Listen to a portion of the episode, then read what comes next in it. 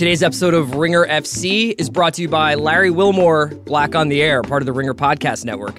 That's right, folks. Emmy Award-winning producer, actor, and comedian Larry Wilmore is back. Join Larry as he weighs in on issues of the week, interviews guests from the worlds of politics, entertainment, culture, sports, and beyond. On his latest episode, he was joined by Insecure's Issa Rae. So subscribe and listen to Larry Wilmore Black on the Air, available on Apple Podcasts, SoundCloud, Stitcher, Spotify, or wherever you get your podcasts.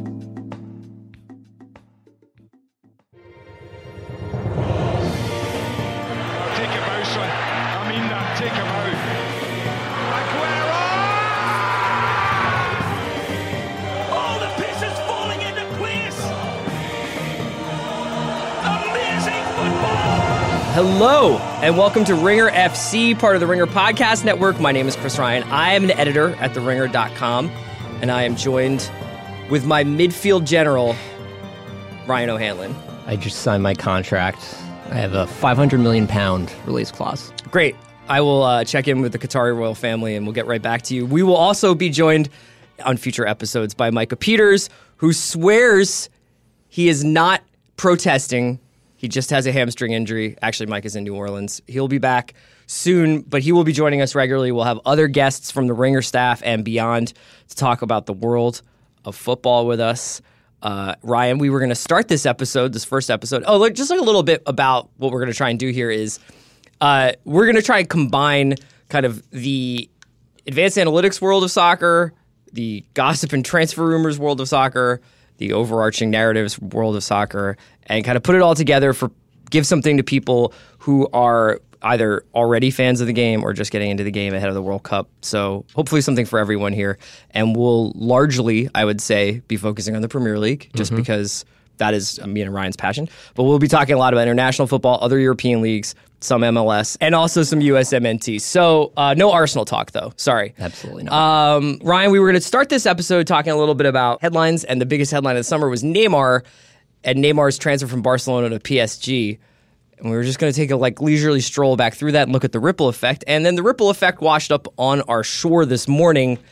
It was reported on ESPN, or ESPN Deportes to be specific, that Liverpool and Barcelona have agreed to a fee for Coutinho, for Philippe Coutinho, Liverpool's Brazilian midfielder, and that Coutinho would be on his way to Barca. It would be the first big purchase that they have made since selling Neymar to Paris.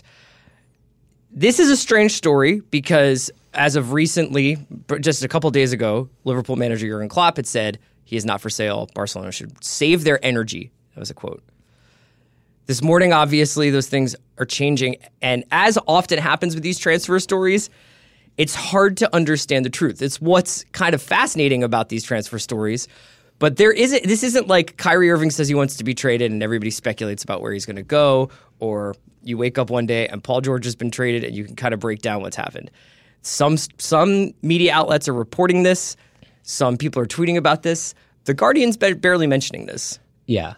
I don't know, I think the Guardian, BBC are sort of our go-to. If they're reporting something, then we kind of take it a little more seriously, and I think That's how he felt about the whole Neymar thing. It always felt unbelievable until the moment it happened. But this report has some specific details about the price, and the Neymar transfer basically turned the soccer world on its head.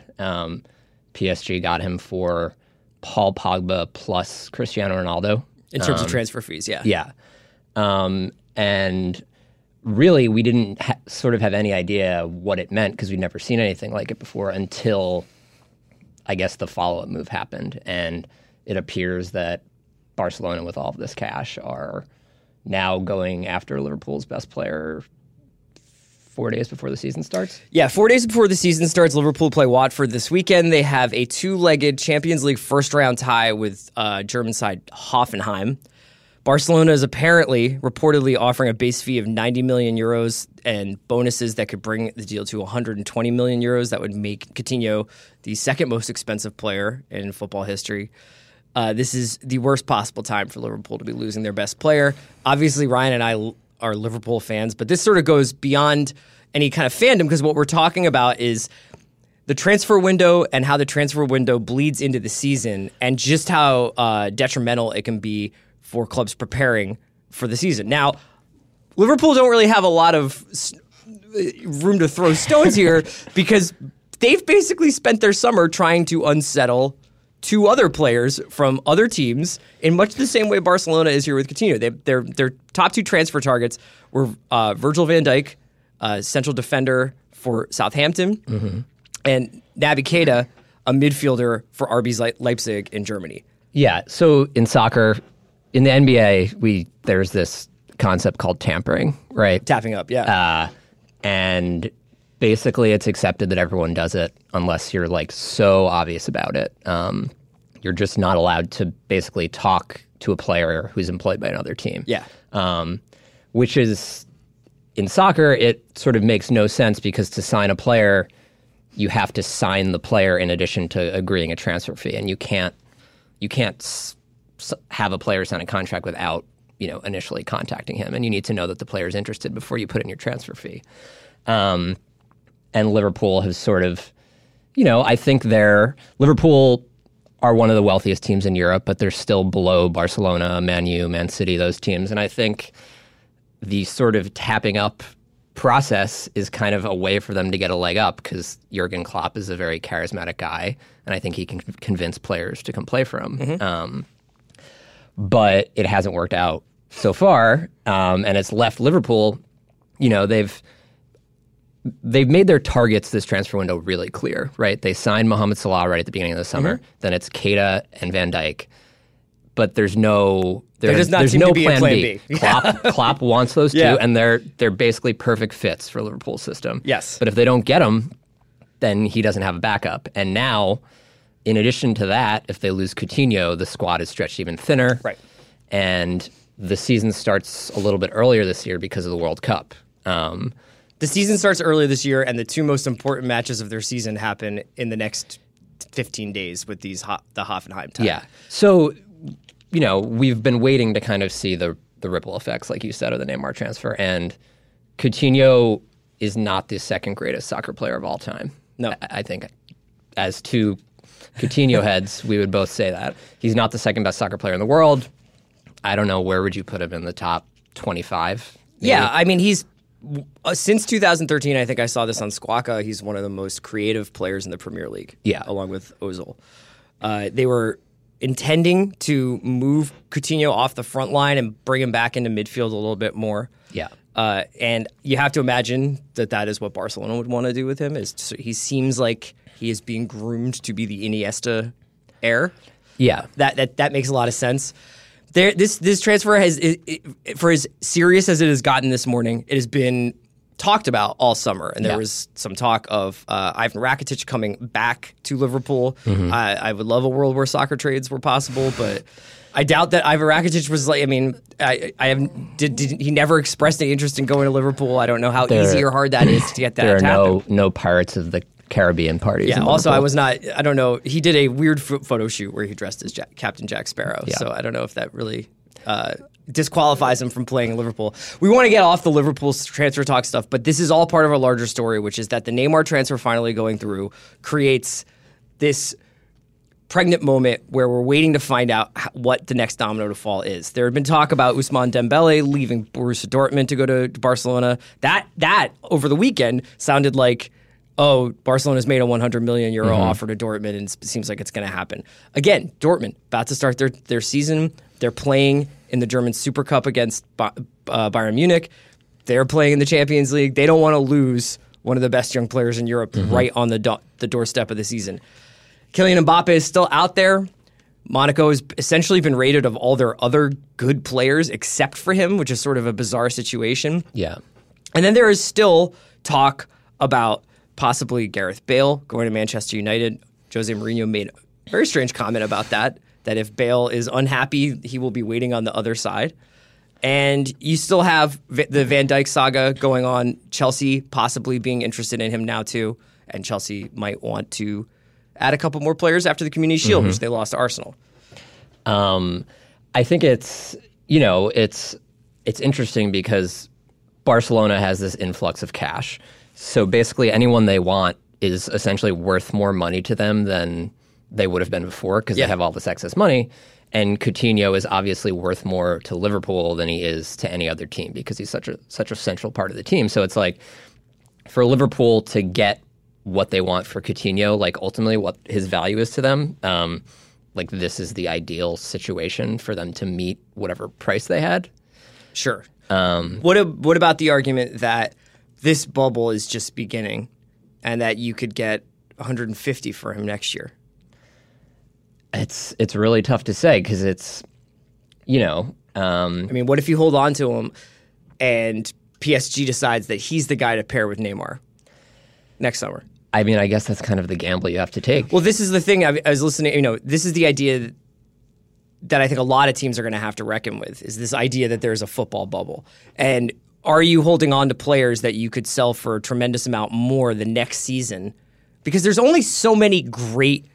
globally recognized footballers, you know, and those guys now become huge assets because if teams like PSG are prepared to pay for the kind of price they paid for Neymar, because and have openly said, like, we'll probably make all this back on shirt sales and other marketing tie-ins, then your player, if you are going to sell him, is now you have to choose when to sell him as much as what his value is. Yeah, it's sort of like you're doing like advanced calculus while you're like running the 100-meter dash essentially at this point because the season's about to begin. Now you have all of this money where it unsettles your best players and now you have to decide, okay, do we, you know, is our priority this season? Like are we trying to win a trophy this season? If that's true, you know, hold on to your players and sort of hope the bubble keeps growing. And if it doesn't, then you lost out on a lot of money. Or, you know, you say, this is a bubble and we're never going to have this opportunity to sell this player for this amount of money, so we need to do it now. And it's impossible to know because, you know, historically the world transfer record sort of moves up incrementally. Mm-hmm. And then it just got hit with a sledgehammer and is now twice the size. And it's just so difficult. I mean, Klopp must be losing his mind. Well, you hear over and over and over again from every team, we just don't know what players are worth. Yeah. You know, if it is Philippe Coutinho more than 2 times better than Sigurdsson? I would say so. Yeah. So, but the prices, the quoted price for Gylfi Sigurdsson from Swansea to Everton is still hovering around 50 million. Yeah. So, I mean, what is that? That's insane. That's how do you calculate what someone like Coutinho is worth? How do you really calculate what Gareth Bale is worth? Is Gareth Bale 250 million? Ultimately the answer is they're worth whatever the team that wants them is willing to pay. That's right. Right? So like, you know, every summer we see, this summer especially, there's been a ton of defenders that have gone for record fees. And we still, you know, these defenders aren't, you know, it's not Paolo Maldini, like the legendary Italian defender. It's not these like sure thing, elegant, incredible, like backline generals. They're these guys with a lot of potential. And they're going for this much money because teams like Manchester City have a ton of money and they need to fix their backline. So they're going to take a shot on Kyle Walker or Benjamin Mendy. And, you know, you can't, in the transfer window, there's no like what your transfer fee is doesn't correlate with like your ranking in the best players in the world. There's no PR that there's no real plus minus that you take a look at. The funny thing about that defender market that you're talking about, I mean, you referred to 2 fullbacks, but for a lot of these bigger teams, you're seeing one of the issues is that you buy yourself a Ferrari to play central defender, and then you treat him like it's the last scene of Thelma and Louise because you're playing such a high line because so many of these teams play these incredibly compressed pressing defenses and demand such a high line that we don't even know what a central defender is really, how good they really are, because half of them are spending so much time almost in midfield. Yeah, and it's so hard because, you know, is now I don't think... You know, if there's a sliding scale of how much defending a defender needs to do, how much attacking a defender needs to do, probably 15 years ago? And how much ball playing? Yeah. 15 years ago, what would you say? It was like 80 defending, 20 attacking. Yeah. Like, and that would be a progressive way of looking at it. now with some of these teams, like, your value is mainly in how quickly you can circulate the ball up the field. And, like, it's closer to 50-50. And a lot of the teams that play out of the back demand that their center backs are able to play as almost as well as some of their midfielders with the ball at their feet. Exactly. And at the same time, to function defensively, you have to essentially be like a free safety that can cover. So you have to, it's like being Aaron Rodgers and having that touch, but then also being Earl Thomas at the same time. And it's like, that is, I think, like, we're defenders are asked to do an impossible job. Why City spent so much on Stones, is because Pep saw in John Stones, or the City brass saw in John Stones, someone who had the skills necessary to play in a Pep Guardiola system. Yeah, and I think defenders, like you said, then they get put in these situations where they get embarrassed, and it's easy to sort of be like, haha, $50 million for this guy who just, you know, tripped over himself and is now face down in the box. He's a gazelle with his legs tied together. Okay, let's just quickly go through, for this summer, I wanted to find out from you one winner and one loser, non-Liverpool, from the transfer market from the summer. A couple winners, a couple losers is fine. I think the biggest winner in the Premier League is Manchester City, because the biggest weakness with this team was their fullbacks. Literally, I think a year ago, we were both like losing our minds about Pep playing Gael Clichy and Bakary Sagna as these things called inverted fullbacks, where your fullbacks kind of slide into the midfield and give you extra numbers in midfield. The teams just can't understand really how to handle that. And we knew deep down that Clichy and Sagna were at best like league average players at this point. They were in their 30s. They weren't going to be able to do it, and they couldn't. And so City was sort of playing last year like with restrictor plates on or something. You know, they had these two guys on the outside that just, you hope they wouldn't lose the ball basically, and then you hope that they wouldn't get isolated one-on-one, which in City's system that happens all the time. And now they, you know, picked up Kyle Walker, who, again, the fee does not equate to where he is in the world hierarchy, but the guy's a freak athlete who can get up and down the field and can basically play a flank by himself, which is what you have to do as fullback today. Right. And then Mendy, who, you know, is one of the best young fullbacks in the world, might be one of the best fullbacks already. So they have these two guys that can just fly up and down the field, and it's like replacing, you know, two aging veterans with these two like coming into their peak superstar athletes. And it's the key is where they got them. It's this coming into their prime age that they picked up. Another winner for you?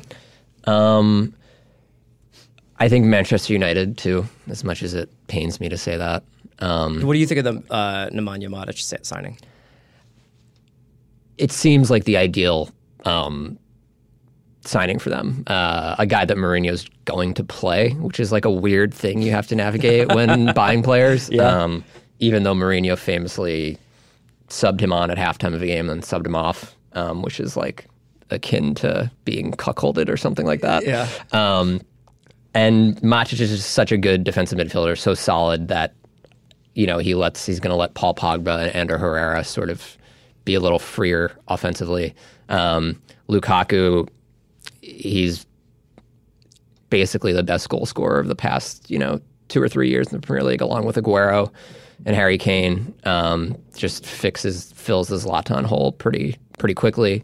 And this guy, Victor Lindelof, the benefit of him is he's not Phil Jones or Chris Smalling or Marcus Rojo. So I think they have a ton of depth, but they had a lot of areas. I can't wait for the first big match that Mourinho is forced to play Rojo, and he just two-foots some guy and gets a red card in the first 5 minutes. It's going to be great. So they fine-tuned a lot of areas that needed to be fine-tuned. You know, they don't have the sort of world-altering signing that Pogba maybe felt like last year, but I don't know if they needed it. Do you feel, so Matic came over from Chelsea. Do you feel like Chelsea adequately replaced him with Bakayoko? With their signings? I do not. I think Chelsea... And they also got Rudiger from Roma? Yeah, Rudiger from Roma, and they brought back Christensen, who was out on loan with Mönchengladbach in Germany. If anything, it's... You know, Bakayoko is this new version of center midfielder that sort of moves the ball up and down the field by dribbling past people, which is kind of scary, I think, for a lot of English commentators to see people taking that risk. But the benefit of dribbling past someone as opposed to passing it past them, you get past them and then you're looking forward at the rest of the field as opposed to someone receiving the ball. So would you describe him as a creative, like a box-to-box guy, as a number 10, as a largely creative midfielder? I think you'd probably call him like a number 8 sort of shows up. So he's going to partner with Conte. But he's very, very different than Matic, which is kind of weird. So I think that it's sort of, you know, there's a chance maybe he's this incredible like game exploding guy with the ball at his feet. But Conte kind of is that all action guy that gets across the field already. Plays the simplest, best pass possible every time. So I think the Bakayoko thing is like at best it's sort of you're just refilling the Matic hole. Mm-hmm. But Chelsea last year they didn't have the Champions League and this year they do. And They just haven't built out their squad at all.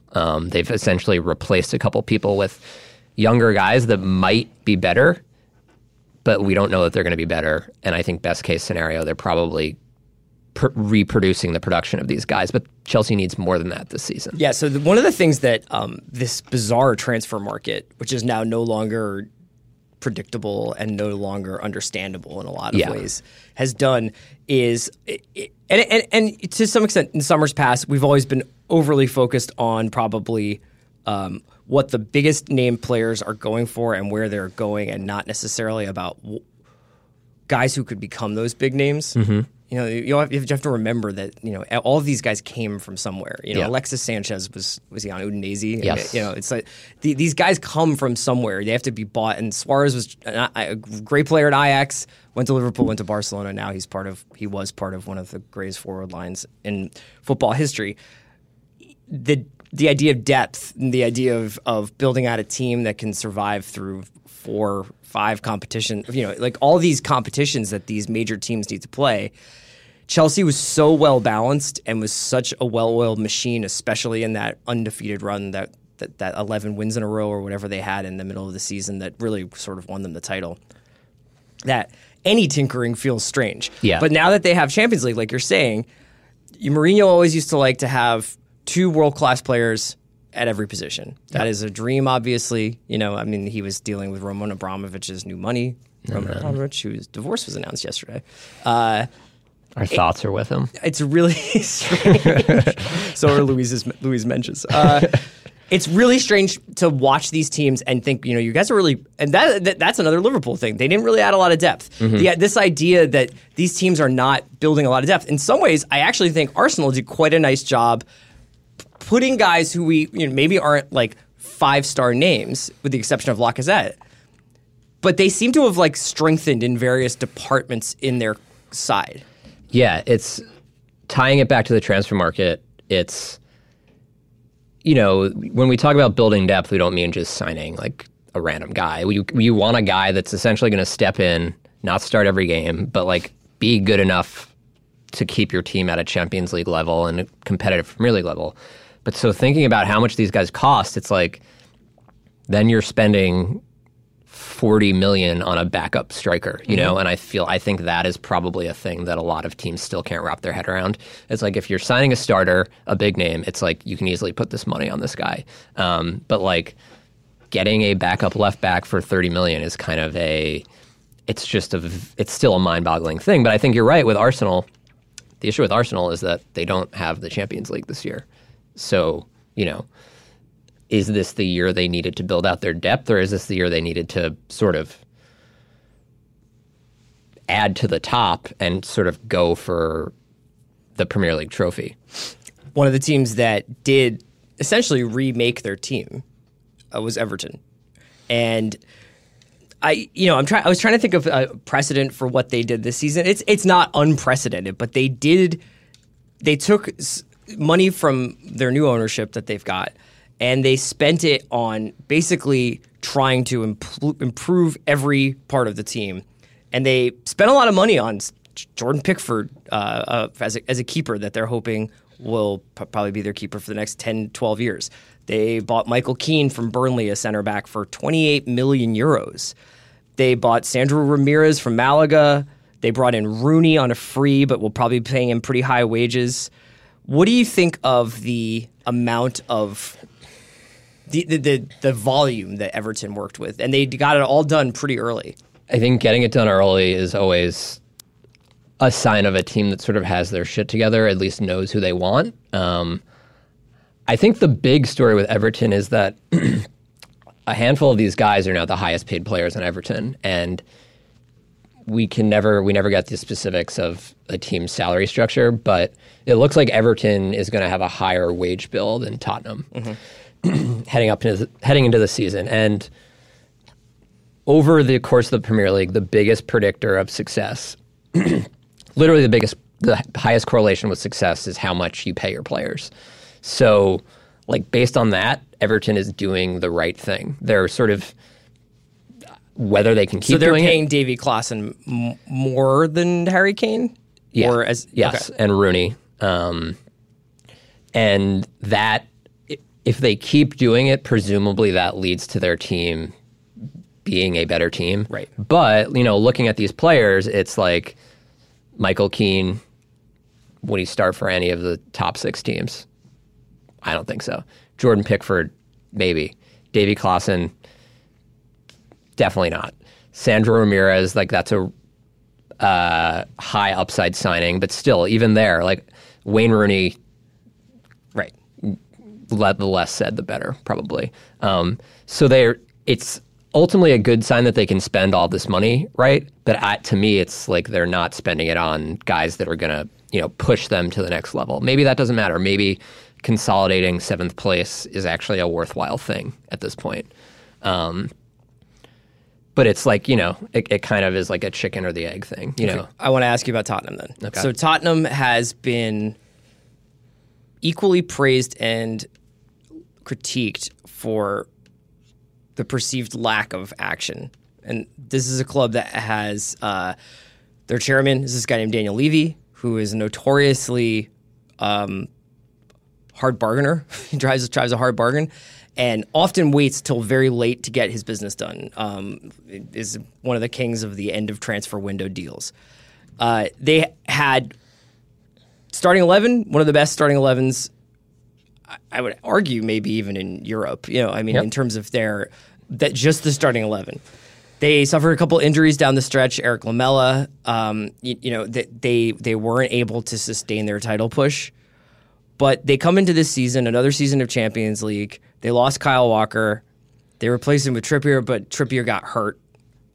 What do you think of them just saying, you know what, we like our guys? I think it's an honorable way to look at this, but just from everything we know, like, not losing depth is just never a good thing when you're in the Champions League and fighting for the Premier League title. I think you're right. I think Tottenham they probably still have the best 11 in the league. At least they have the clearest starting 11 in the league, which there's a ton of value to that. And, you know, like, it's not, soccer is an extremely complicated game where people are using their feet and there's 22 people on a field and you have to kick a ball into a goal. Like, it requires a lot of coordination to do that successfully. Sure. And the longer you do it together, the better you get at it. The fact that these guys all seem to be coming into their primes together or in their primes together is valuable. Yeah, and I think there's value in the cohesion, and then there's value in all of the players getting better also because of their ages. But, you know, it's still, if Harry Kane gets hurt, like, what happens? You know, it just feels like there are a couple players that there's just really no plan B if something happens to them. If Moussa Dembélé isn't playing, the team changes totally. And I think now, Danny Rose, I personally think he's better than Kyle Walker. And I think you're in good shape if you have him on the field. I think if he gets hurt and it's Trippier and Ben Davies, who is still probably having nightmares about Sadio Mane, if they're both on the field together, that's a tough situation to deal with. So I just feel like they're just giving themselves a really tiny margin for error. We should say they haven't signed anyone yet. And they let Josh Onoma go out on loan. Yeah. And the thing you said earlier, Tottenham has always been very good at signing these 20, 21-year-olds right before they blow up. Luka Modric, Gareth Bale, they're not even doing that currently. Right. So it's sort of hard to see where the growth comes. Well, given who they have, I almost think that they should be happy to keep the team together. You know what I mean? Yeah. They have this hard wage structure. That's true. And given how attractive Dele Alli, Eric Dyer, Christian Eriksen, and Harry Kane must be to some of these bigger clubs, I'm almost shocked that they have not had to deal with a 150 million euro offer for Alli. Well, we should say that all the guys in Tottenham just aren't making as much money as any of the other top six teams, I guess we should say now. Right. Or top seven teams, counting Everton. And they're not making as much money as they can make at Barca, Real, PSG. So it is kind of incredible that they're all still together. So it's, you know, it's, again, it goes back to that tiny margin for error. It seems like they're not going to be able to keep them all together forever, right? Like, there's a very tiny chance they all stay at Tottenham and are like, this club matters to me more, and, you know, we're getting this new stadium and we're now in the Champions League all the time, so my salary can go a little higher. But I think it's more likely that a couple of them are like, I can make double this amount of money and be on a team that is maybe better.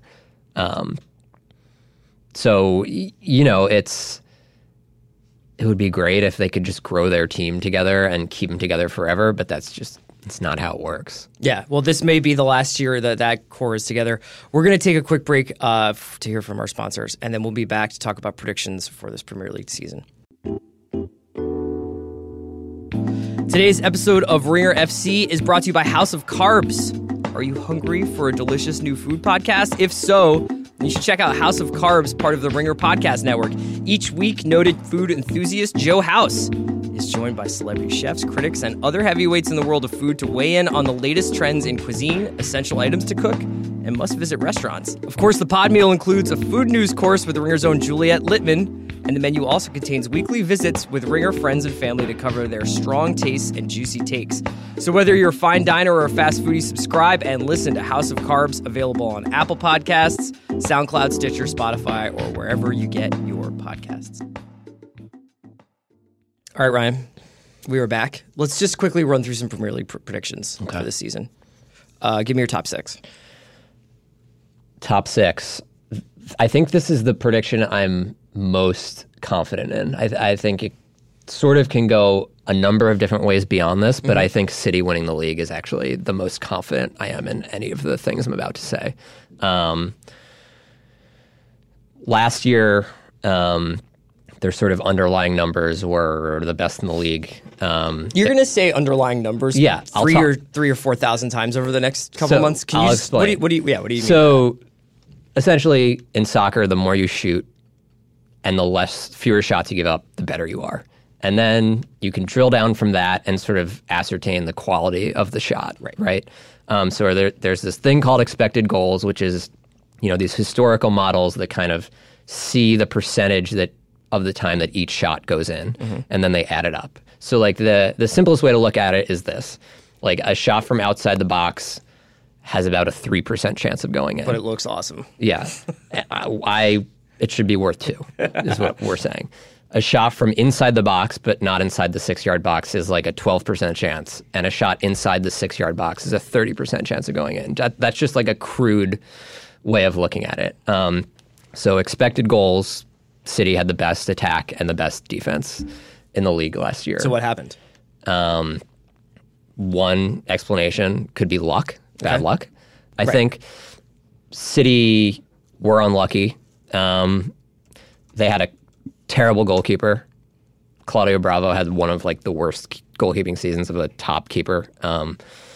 And then I think the way, like we talked about earlier, at playing a pressing system with such a high line, when you give up shots, the teams are getting these shots because they're breaking through your press. So there are fewer players behind the ball, right, when you shoot. While if you're playing with a deeper line, if you're giving up a shot at the top of the 18, maybe there's 6 players behind it. But against City, maybe there's 3. So I think it's a combination of those things. And like I talked about earlier, the team just has so much more depth. It's another year with Pep. I think they're going to see a bounce forward in luck, probably. And they don't have Bravo anymore, which is like any keeper they could have signed. We don't know how good this guy Ederson they signed is going to be, but like literally basically anyone they could have signed would do better than Bravo did last year. So I think all of those things taken together, I think they're kind of the clear favorite, actually, in my mind. They bought Benjamin Mendy, Kyle Walker, Bernardo Silva from Monaco, Ederson from Benfica, Danilo from Real Madrid. Man, this is a good team.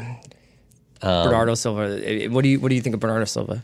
I think he brings something a little different than all the other attacking midfielders they have now. They have the David Silva. Yeah, I think he's a little more like proactive, I guess is how I would describe it. He's not like a big goal scorer, but he's a phenomenal passer. Can cut in from the wings. I've seen him compared to like playing the Messi role in the early Pep days at Barcelona on the outside. It's just like it's another. You know, Bernardo Silva would start for most of the teams in the Premier League, and he might be like the fifth option across the attacking midfield for City, and that's the depth we're talking about, right? I think they're going to, like, City is going to, they're going to just absolutely destroy all of the bottom half of the table teams in the Premier League this season. It's about what they can do against the top, the other five teams with them in that upper group. Okay, so City number one. What do you have at number two? I think United, which would be a 4-spot jump for them. I think, like I said, they sort of fine-tuned a lot of the squad. I think the 6th-place finish is a bit of an illusion because Mourinho essentially punted on the last 2 months of the season. For Europa League. Is that right? Yeah. And I think another year of Pogba. Pogba's going to like blow up this season. And I guess if we just keep saying that, it'll happen. We've been doing that for about 12 months now. We're the reason why people don't like Paul Pogba. And I think United has they're just so deep, and Mourinho, second season Mourinho is essentially always a title-winning team. I think, for what it's worth, as an amateur Mourinho watcher, especially during the summers, this has been the summer where he just seems like cocky and very happy with his team. Yes. And there are summers where he lowers expectations because he just arrived. Then there's the second summer where he's like, we're really good. I got the guys I wanted. I'm ready for more guys if they want to buy them, but I'm happy with the team I have. And then the third season, he starts to be grouchy. Now, he says he wants to stay at United for 15 seasons. Great. But this is just, if we're following the trajectory of what his teams do, they will at least be much better. I have them winning the league based on nothing other than just a feeling, but exactly what you're saying, you know, this idea that this is the team he wants to play. Yeah, and it's weird. Although they finished 6th last year, to me they feel like there's not like that much variance in the outcome for United. They seem like they're not like the bottom isn't going to fall out with this team. So I'm pretty confident they're going to finish in the top 4 at the very least. Third, go for it. People are never going to listen to this podcast again. Say the name Liverpool. Of the team. Okay. I think they have the highest highs of probably any team in the league. They just dominated against the top 6, and I think Klopp has probably spent the summer trying to figure out how to score against Burnley. So you told me that yesterday before their best player was about to be sold to Barcelona, though. Yeah, it hasn't happened yet, so some of that is baked into it. And the other half is that you really think Ben Woodburn is the next coming of Zidane? Yeah, I think Ben Woodburn is the next Zidane, and Ryan Kent is the next Ronaldinho. Okay. Fourth, Tottenham. Again, they've like points-wise been the best team in the Premier League over the past 2 years. They're really good. They had the best goal differential in the league last year. I don't see them falling out of the top 4. 5, Chelsea. When's the last time a team won the title and then finished 5th for you? Finished 5th for me. Like, do teams often win the title and then fall out of the top 4? I mean, aside from Leicester and Chelsea the year before. That's true. This is the new modern reality. I think typically no, but now we have this top six. So there's going to be, you think there's could be some variance then? Yes, yeah. I do. That's a great use of the word variance. Thanks. And it's what I said. I think teams probably started to figure out Chelsea's formation toward the end of the year last year. That was a big boon for them. We don't know if Morata is going to be better than Costa, replace his production or whatever. Same with Diakoko. And they have the Champions League. So I think... I mean, they're going to be a different team. Morata is a much different striker than Costa. Yeah. Both in temperament and in style. Mm-hmm. I mean, there's a chance he's incredible. Whenever he plays, he scores and creates goals, but he's never started consistently for any team. So we have no idea what that's going to look like. Right. And I think there's possibly some Conte burnout, too. And then sixth, Arsenal. Okay. Do you want to explain why? So I think Arsenal, we talk about underlying numbers. They were by the clear sixth best team last year in that regard. And they sort of needed to improve more than any team to sort of get back into the top four. And I just don't quite feel like they did. I think they sort of added on the fringes, but I don't know how much that's going to help them this year. And we have no idea if Alexis Sanchez, who's, one of the three best players in the Premier League. We don't know if he's going to be on the team come the start of the season. I mean, I think he probably will, but that's still up in the air. If anything, testing the resolve of these teams in the transfer market, in some ways Arsenal have the least amount to lose by holding on to him. I agree. They have that because the alternative is very dark. It's being out of the Champions League for the second year in a row. I agree. I mean, I think there'll be some benefit to them not being in the Champions League, but the thing with Arsenal is. This feels like their time to go for it. You know what I mean? Wenger is gone in 2 years, probably. I mean, who knows? But they just haven't really went out and sort of marked that down and signed like another superstar or tried to do that. It seems like they're kind of treading water from where they were last year, which would leave them in sixth, I think. I'm going to ask you to do a little quick hits as I go through the rest of these predictions for you. Okay. And for what it's worth, I have the same, largely the same top six as Ryan, except I have United City, Chelsea, Spurs, Liverpool, and Arsenal. Sorry, Arsenal. Team that will go furthest in Europe. It was Liverpool before today because of how good they are against good teams. Mm-hmm. But with the Coutinho news, I think it's City. I just think they're that good. Okay. Mid-tier team that will improve. I think Southampton. How come? They're sort of one of the smartest teams in the league, always kind of losing guys and replacing them and always making money. They're replacing managers each year. And I think they were sort of unlucky based on their numbers last year. They scored 17 goals at home, which is like an insanely low number that's not going to happen again. So I think just based on that, they're going to have sort of a bounce-back year with their finishing. I think they could challenge Everton for 7th, despite sort of everyone writing Everton in as the 7th best team. What's the mid-tier team that you think could sink? I think Bournemouth. Okay.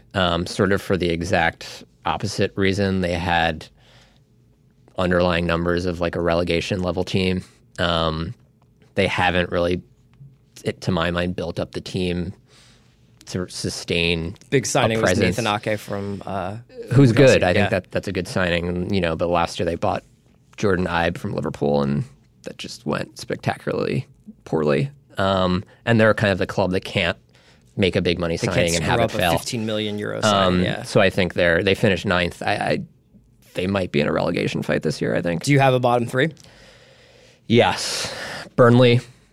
We'll have to say goodbye to our good friend. One day, Deitch, one day possibly friend of the pod, Sean Deitch. We can only hope. Watford, I thought they were bad the second half of the year. I don't see them getting better. And I can't pick Huddersfield because our Ringer contributor Tom Payne is a tactical analyst for them, so I can't sell him out. So I'm going with Brighton. Because I think at least one of the three promoted teams will get. Newcastle stays up. I think Newcastle's going to finish in the top half. Except if Rafa decides he that he didn't get the money he was told he was going to get, and he just walks off. Yeah, if Rafa leaves, put them in for Brighton. Player of the year. Pogba. I think this is the year that he, like, everyone in England sort of is like, okay, this guy is just better than everyone else at this position. He hit the post and the crossbar a ton last year. A couple of those go in. If he has, a 12-goal season, 8 assists from the midfield, United challenges for the title, Matic is going to free him up to do a little more on the attacking end, I think. I think it's going to... This is like his 6th coming out party. Yeah. For my money, I'm taking Dele Alli. Young player of the year. It's Dele Alli. Yeah. He's won it 2 years in a row. Somehow is still eligible for it. I'm going Gabriel Jesus. Because they're giving player of the year to Alli, so they won't give him young player. Yeah. Why do you think Gabriel Jesus? I just think he looks outstanding. He's coming back from injury, I know, but he seems like he was built in a lab to play forward for Pep Guardiola. It's not fair that City can, like, quote-unquote overspend on Kyle Walker and then, like, get this guy who looks like a superstar for not that much money. One team our listeners should watch from outside the Premier League and outside the usual suspects, and not Bayern or Real or Barca. Napoli. Okay, why? I think they play the most exciting brand of soccer in Europe. It's like everyone on the team is connected by a string. Hitting a long ball to no one is like anathema. You get pulled off the field. They try to play out of the back no matter how much pressure there is. And it's just like... It's like the ball is like sort of magnetic, basically, the way it moves from each player. I'm doing a hand motion that none of you guys can see. But it just goes up and down, and they're so good in possession, but they have this like vertical impetus that you don't typically see from teams that dominate possession like that. Yeah. Dries Mertens, who's, now 30 and one of the lesser heralded Belgian players, was one of like the 5 or 10 best players in Europe last year statistically. And then this midfielder, Jorginho, completed 179 passes in one of their games last year, which is just, I don't think I've ever done anything 179 times. Wow. So they're the most unique and like breathtaking team to watch.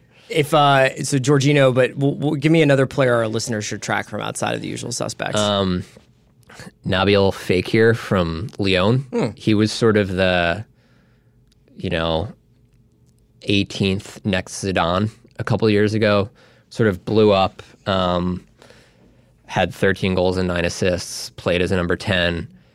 Didier Deschamps, the France manager, built their formation around him in a couple friendlies, let him play as a number 10 and protected him with like 3 defensive midfielders. And then he tore his ACL, missed the entire season.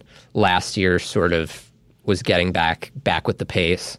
And now Lyon has kind of sold off a lot of their stars. He's the captain. He's only 24. And it kind of, I always like players like this where it's like France feels like they've already passed him by with this new generation of Dembele, Martial. But he's only 24, and Lyon is sort of his team. World Cup's coming up. For him, it's like a fight to get on the France team. Sure. I think he's going to have a big season. That's awesome. Okay, we'll keep an eye out for him. Very quickly, as we get to the end of this long podcast about Europe, let's talk a little bit about the USMNT, who had a very successful Gold Cup run, obviously. But I wanted to ask you mostly how you're feeling about Christian Pulisic right now. Hype level 500 on a scale of 1 to 5. Yeah. I think, so this is the progression in the Pulisic scale, I guess. Last year had one of the best seasons as a young attacking midfielder in like the past decade. But we still have the young thing attached to it, the young qualifier. I think next year, the year after that, that's where he becomes like one of the best players, and the young thing doesn't matter. All that young means is he's going to be worth more on the transfer market. He's the best American player I've ever seen already. He's the best American player there is right now. And seems he's only like he's getting more of a of a highlighted role under the new Dortmund manager. Peter Bosch from Ajax. And Dortmund's the perfect team to play for. It's they ask a lot of their attackers and sort of make them as efficient as possible. If Dembele leaves, I think Pulisic takes an even bigger role with that team too. Okay, that's something definitely for USMNT fans to keep an eye on. All right, we will be back next time to talk about the Premier League and leagues beyond. We'll try and hit some European leagues as we go on, and obviously keep an eye on MLS and USMNT and international football as we get you ready for the World Cup next summer. Thank you, Ryan. Thank you, Chris. We'll be back next time.